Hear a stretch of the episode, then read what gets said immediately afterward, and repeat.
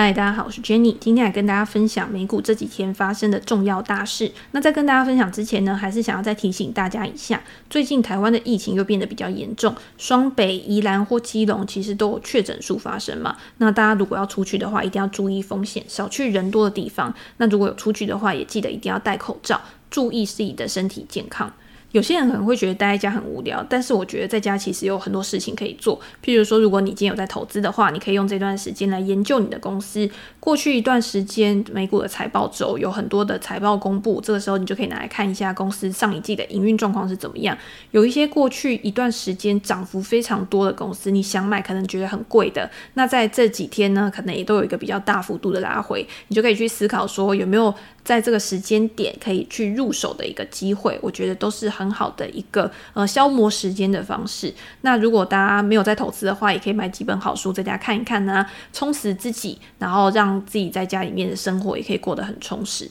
那回到美股的部分，因为我上一集是跟大家分享我去财经 M 平方的节目，包括我自己对市场的看法，还有我的操作策略。近期市场的波动真的是比较大一点，很多数据公布之后呢，可能都呃跟大家预期的数字不太一样。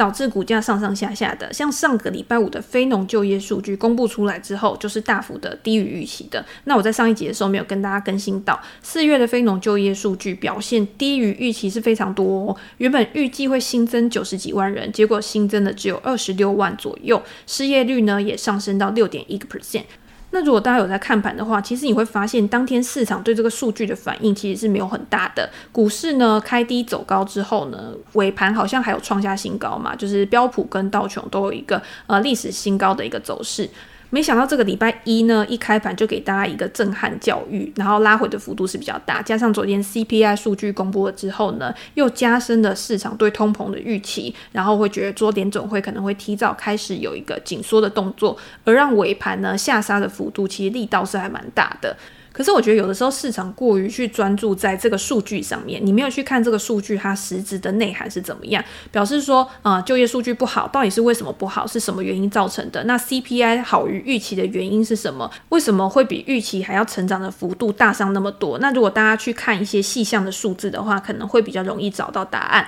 我们先以上个礼拜的就业数据来讲好了。如果大家去看细项的话，减少最多的呢是在制造、专业技术或者是运输这几个部分。那我自己会觉得。说最主要还是缺料的影响嘛，那很多企业呢，因为半导体缺件，然后他没有办法去做一个正常的生产，导致说他们员工也没有办法有事情做，那他就不用去来上班了。那停产呢，自然你对于工人的需求没有那么高，那又有人不用去上，那就一定会影响到这个部分就业数据的一个表现。那如果今天半导体缺料的事情可以有一个比较快速的解决方案的话，那这个状况有可能在未来的几个月呢，就可以慢慢的趋缓。那如果还是一直持续下去呢，那影响到的也不会只是这个失业率的问题，因为如果今天大家不用去上班的话，那最直接影响的就是他的所得会降低。那所得最影响的就是他的消费习惯，他的消费内容。那今天如果没有一个需求上升，然后因为他没有所得嘛，他不想去买东西的话，那自然而然消费也就没有办法有一个比较好的发展，那会影响到就是整个市场上面的一个经济循环。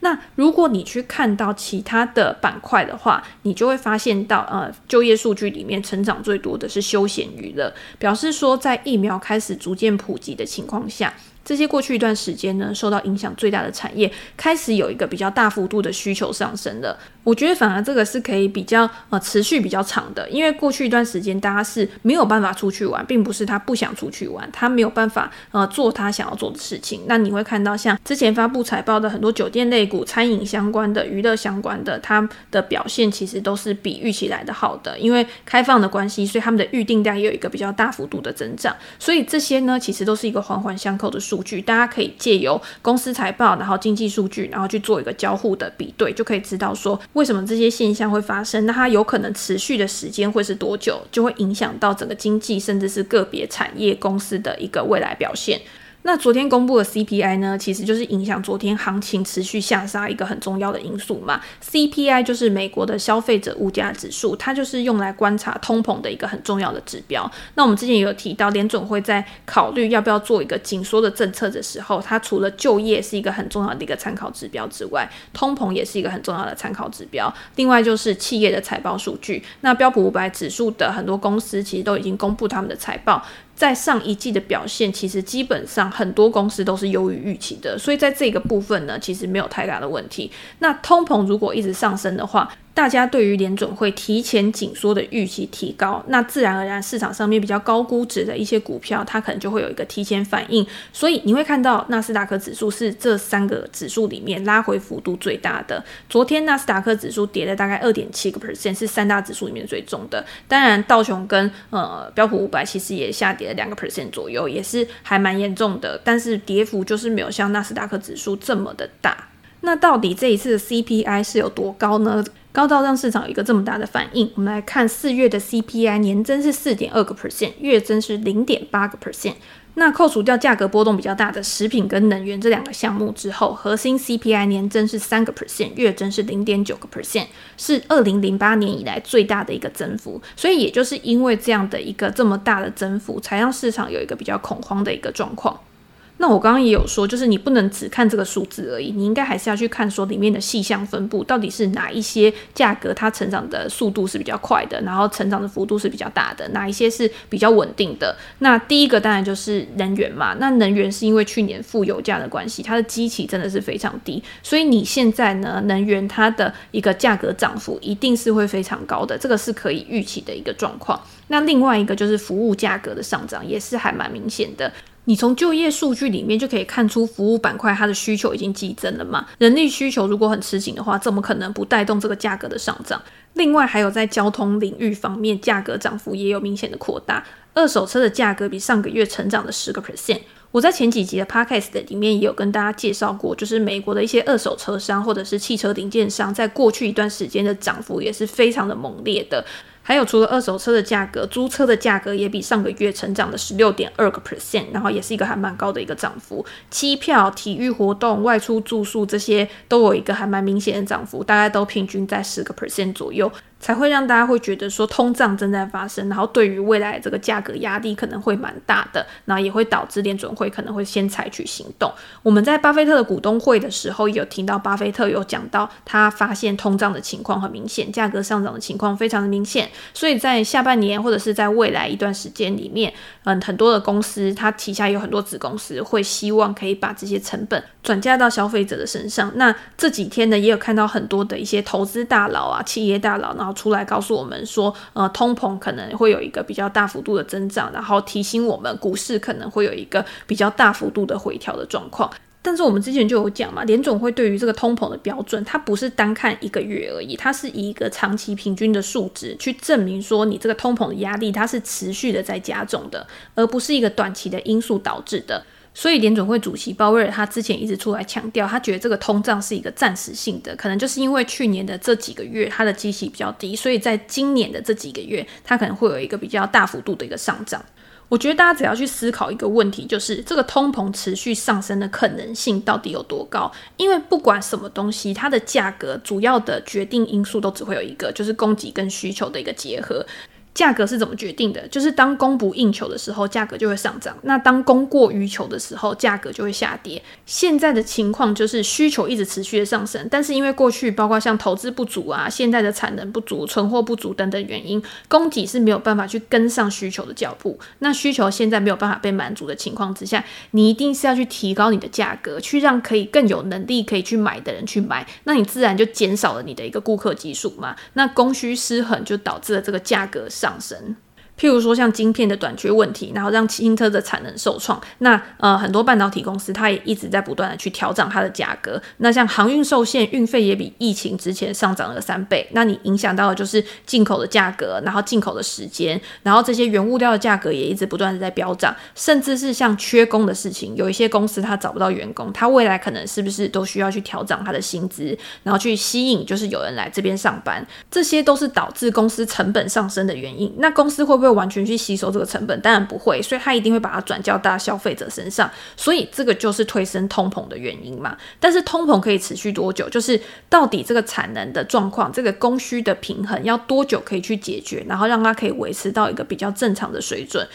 最近 ARK 基金的创办人 Cathie Wood，虽然 ARK 最近它的表现真的是很烂，因为它的基金里面都是高成长股嘛，然后所以回调的幅度是很大的。但是 Kathy Wood 他其实是有总经专业的，他也是会去看这个宏观层面的部分。最近他在接受专访的时候，我自己还蛮认同他讲的这一段话的。他就说，他觉得随着二零二一年下半年经济进一步的正常化之后，包括经济活动跟物价的增长都会放缓，然后减缓通胀的那个年增的速度，也因为疫苗的接种率提高，然后运输和供应的途径会更畅通，然后商品的购买会变得更容易，所以这个价格的压力呢会慢慢的趋于平稳。那就表示说，他也认为这个短期的供需不平衡的状况是可以在下半年去被解决的。那一旦被解决的话，这个价格飙涨的速度就不会这么快，然后也可以让物价维持在一个比较稳定的水准，这个才是比较重要的。那如果今天你真的会怕，就是通膨会有一个很明显的上升的话，你现在在投资组合里面，你可以去配置一些通膨概念股，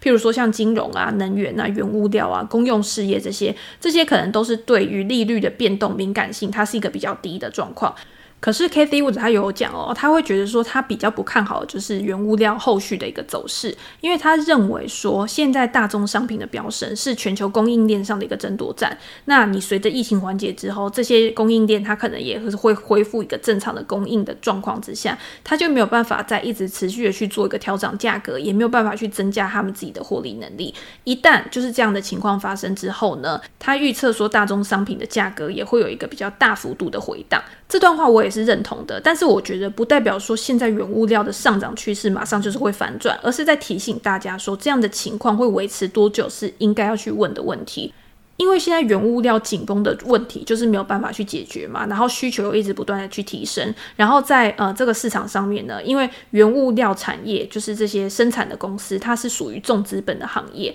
所以它要去增加它的投资，去增加它的资本支出的时候，第一个是时间上没有那么快，第二个是你要怎么样去说服它去增产，一定是你要给它更好的利润，它才会有这个动机嘛。但是这也是一个景气循环的概念，一旦你增产、增产、增产到一个程度的时候，就是已经符合需求，甚至已经超过需求需要的一个程度的时候，自然而然之后的原物料价格就会有一个比较明显的一个下跌。所以大家要去思考的就是说，这样的情况、这样的趋势会维持多久？一旦这个趋势已经开始趋缓的时候，就是你必须要去卖出手上的这些原物料类股的时候。那我自己会觉得说，目前情况看来是还没有到顶，就是还没有这么。快会面临到就是价格下修的问题，但是我们去思考自己的投资的时候，其实不管是原物料产业，或者是你今天你做的是 ETF 投资，你在看的是整个总体经济趋势的时候，你也是要去看，就是现在是处在哪一个周期上面。那你去看产业的时候，其实也是一样，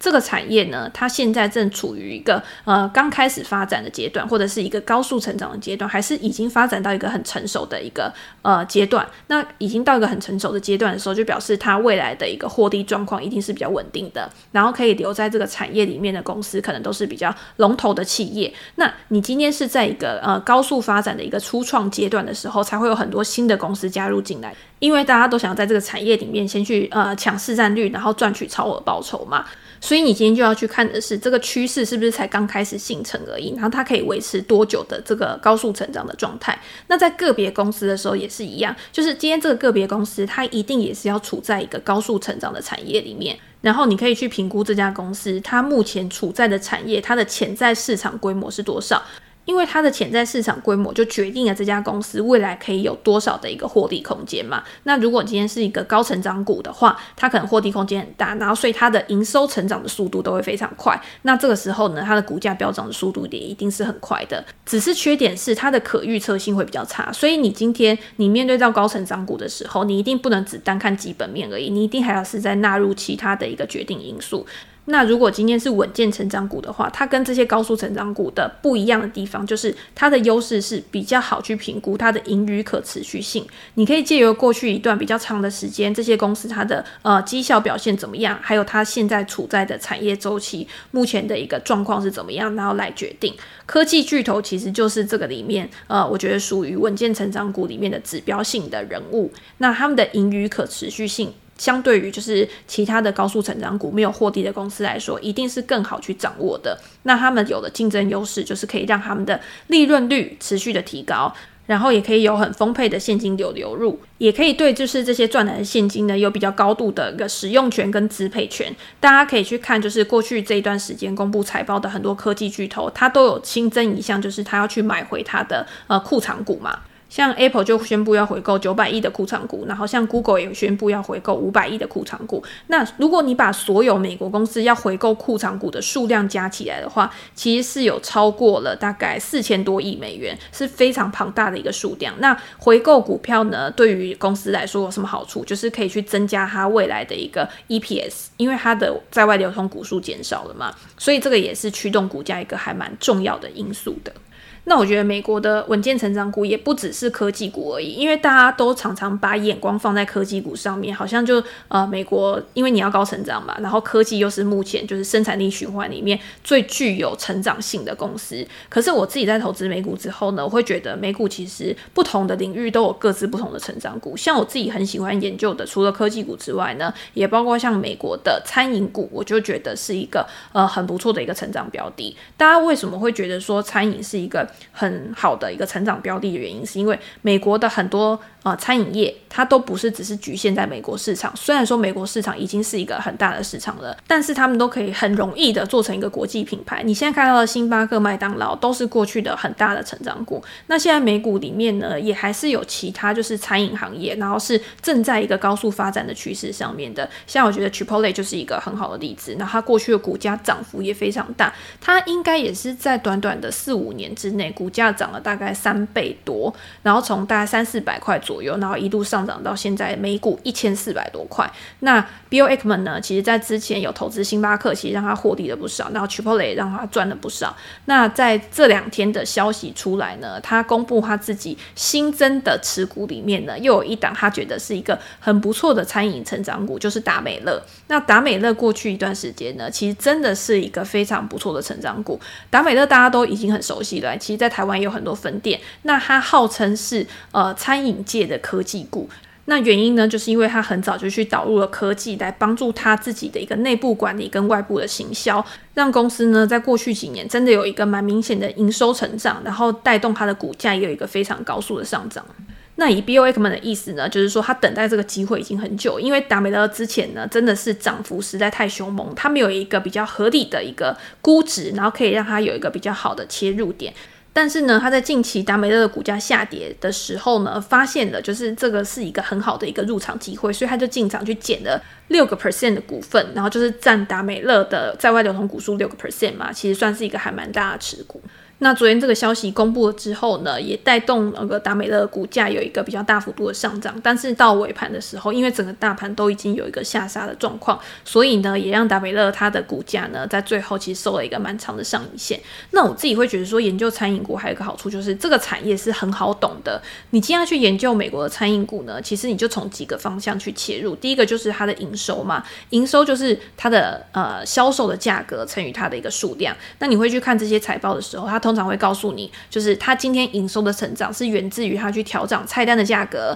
他可能去增加了一些新的菜色，所以导致就是呃客人来的时候，他可能消费的金额也会比较多，或者是他吸引了一些新的客人来店里面消费。那第二个就是你去观察它同店销售的数字有没有成长。那同店销售这个数字呢，其实不管是对于餐饮业或者是零售业来说，其实也都是很重要的数字，因为它是统计，就是这家公司它过去十二个月都有在营业的店面，那就有点像我们在看可口可乐或者是其他的一些零售公司，它会提供它的一个有机成长的一个数字一样。那为什么就是要去统计，就是有营业十二个月以上的店面的原因，是因为。这些零售呢，它其实很大一部分的成长是靠持续的去开店，然后去做一个增加的。那如果今天它的成长完全是来自于新的店面，那我们不知道说它旧有的店面它的管理或者是它营运的状况是怎么样。如果只靠新开店来维持成长，但是旧店面却没有一个显著的营收贡献的话，其实对于公司来说会是一个还蛮严重的隐忧。所以你今天把同店销售。额外拿出来看，其实你就会知道它旧有的店面表现得怎么样。如果旧有的店面表现得也很好，然后新增的店面表现得也很好的话，那对这家公司来说，它的长远性，然后它的营收可持续性就会是比较好的，也会是一家更值得投资的公司。那我觉得，如果大家在投资美股的时候，觉得手上都是满手的科技股啊，然后想要做一些分散投资的话，然后又想要找有成长性的一些产业跟公司，我就觉得会餐饮其实是会是一个还蛮不错的选择。那另外就是零售，因为现在很多零零售公司，它也在做一些呃数位转型啊，然后产业转型。那如果有提早开始去布局这一块的公司，它的营业利润率其实都会有一个还蛮明显提升的，然后也会帮助新一代的消费者，不管是呃 Z 世代啊，或者是更年轻的一个消费者，他会更愿意去这些品牌或者是商店消费。那自然而然呢，他就可以更好的去存活在这个市场上面，然后也会有一个更好的呃发展前景。好，那最后呢，来聊一下读者的问题。因为在前几天的时候，我在 Facebook 有跟大家分享，就是你今天在市场比较动荡的时候呢，有几个原则是我自己一定会遵守的。第一个呢，就是停利停损点的设定嘛。停利停损点，你要在进场的时候，你就应该要去设定好。你在进场的时候呢，应该是要找一个关键点位。如果关键点位大家不知道是什么的话，其实我蛮建议大家去看杰西·里佛摩的书，它里面就是常常提到关键点位，你要怎么这样去设定。那今天你有了关键点位。然后你进场之后呢，其实你的停损点就会很好抓，因为你会知道，一旦跌破了某一个关键点位的时候，基本上就代表它可能趋势啊，或者是形态已经转弱了。那在这样的情况之下呢，你就一定要卖出手上的股票，不要太留恋，你不要让你的损失呢去无限的扩大，其实是很重要的。那第二点呢，是大家比较有问题的，就是停利点要怎么去设定？停利通常是比停损还难的，因为譬如说停损，我可能就是设定在我的支撑压力的下缘十个 percent 以内。所以呢，我最多这一笔投资呢，我就是不会超过我投资金额的十个 percent 嘛，然后最好也不要超过我总资金的五个 percent，那是在股票的部分。那如果期货可能会抓得更紧。那今天停利点要怎么设？停利点基本上你要先有报酬风险比的概念，就是你的报酬一定是要比你的风险来得高嘛，然后你的期望值一定是要是正的。那你要怎么去计算？今天我如果投资十笔交易好了，然后我今天这十笔交易呢，有五笔是赚钱的，五笔是亏钱的。但是我赚钱的，假设我都赚二十个 percent，亏钱的都是亏十个 percent，那你总计下来，你一定还是赚钱的嘛？所以，我们刚刚我们的停损已经设定了十个 percent 了。那我今天我的获利，我预期的获利一定是要高于十个 percent 的，这样也不过就是一比一而已。所以，最好是你这一笔获利，它上去的空间是可以更大的，可能可以到二十个 percent、三十个 percent，甚至更高。然后。呃，短期以内呢，其实股价要飙涨到三十个 percent 以上，其实就已经是一个还蛮好的一个状况了。因为如果你今天是在一两个月内赚三十个 percent，你的年化报酬率是更多的。那所以停利点呢，我通常会设定两个。第一个就是，如果它今天创新高之后，它有一个带量突破，然后往下灌破前高的状况，我就会把它做一个减码或者是卖出，因为它表示说它没有一个动能可以支撑它创新高之后再持续上涨。第二个就是你去统计你过去的一个交易，然后你过去的交易，如果你的平均报酬呢都在大概二十个 percent 或三十个 percent 左右的话，那你就把这边设定是一个你的呃停利点。然后，如果今天股价突然往上暴冲到五六十个 percent，然后突然有一个大幅度的拉回的时候，你至少要守住你过去的一个平均获利。我觉得这样子会是一个比较好的状况。那这个当然是以波波段操作来讲，所以二三十个 percent 对于波段操作者来说已经算 OK 的。可是如果你的投资期限是一个非常长的一个情况的话，你的报酬会因为你的投资期限增加，然后而有一个不一样的一个设定，所以不一定通用在每一个就是呃交易上面，就是。你要去找到最适合你的投资方式，你才有办法去拟定你的一个进出场策略。所以完全不是一体适用的，不是说哦，我今天二十个 percent 我就要马上去砍掉，不是，是你对这家公司你买进前的一个预先设定的条件，然后来决定的。那等到你懂得去怎么选择标的之后呢，最后很重要当然就是资金分配嘛。你要怎么样去把你的资金比较妥善的分配在不同的标的上面？有些人会过于集中，那当你集中压住的那一档，它有一个比较大幅度的波动的时候，对你整体的投资报酬就会有一个比较大的影响。所以一开始如果新手你没有办法去确认说到底哪一个标的是比较好的时候，你就平均分配。那这样子每一笔它如果停利停损点设定的都差不多的话，其实你会比较好去计算你的一个风险报酬比，然后跟设定你的进出场。那如果今天你是一个比较有经验的投资者的话，你可能可以更集中在某些标的上面，因为你可以更果断的去做出一个进出场的一个呃决定。那我觉得也是 OK 的。那最后就是也提醒大家，我自己在做的时候是不会去接下跌的刀子啊，因为大家都很习惯，就是跌个一两根，他就会觉得说，哦，我现在就要去接刀，然后我现在就觉得已经跌很多了，所以我要赶快去买进边。它如果突然反弹，但是我觉得这种突然 V 型反转的状况其实是比较少的。你今天如果要向下接刀的话，我个人会觉得只有大盘指数可以慢慢的去向下接刀，但是大盘指数也有可能一直跌嘛，只是它以长期来看的话，它可能是一个稳健上涨的标的，那你中间可能还是会。需要忍受亏损的时间。但是如果是个股的话，因为个股它影响的就是个股的基本面跟资金行情。如果今天资金已经不青睐这只股票了，或者是它的基本面已经转坏了，那你把资金全部卡在里面的话，其实对于不管是时间，然后你的使用效率，其实都是非常差的。最好的方式是你去观察，真的有资金开始去进场接盘的时候，你不要永远都想着要去当第一个接刀的人。你可以有一点滞后，你可以损失一点点的获利空间，但是它可以降低你的风险，然后可以为你带来更好的风险报酬比，这个才是比较重要的。那希望有解答到就是大家的问题。好，最后呢，来公布一下上次抽书的名单。抽到《创造与梦想》的读者，他的名字是 Wes Young，然后他说优质好节目，非常实用的资讯，感谢 Jenny 的整理分享，那也很感谢你的支持，那请你私讯到我的粉丝团，然后告诉我你的收件人地址、姓名跟电话，然后我会请出版社再寄书给你。那今天就先分享到这边喽，拜拜。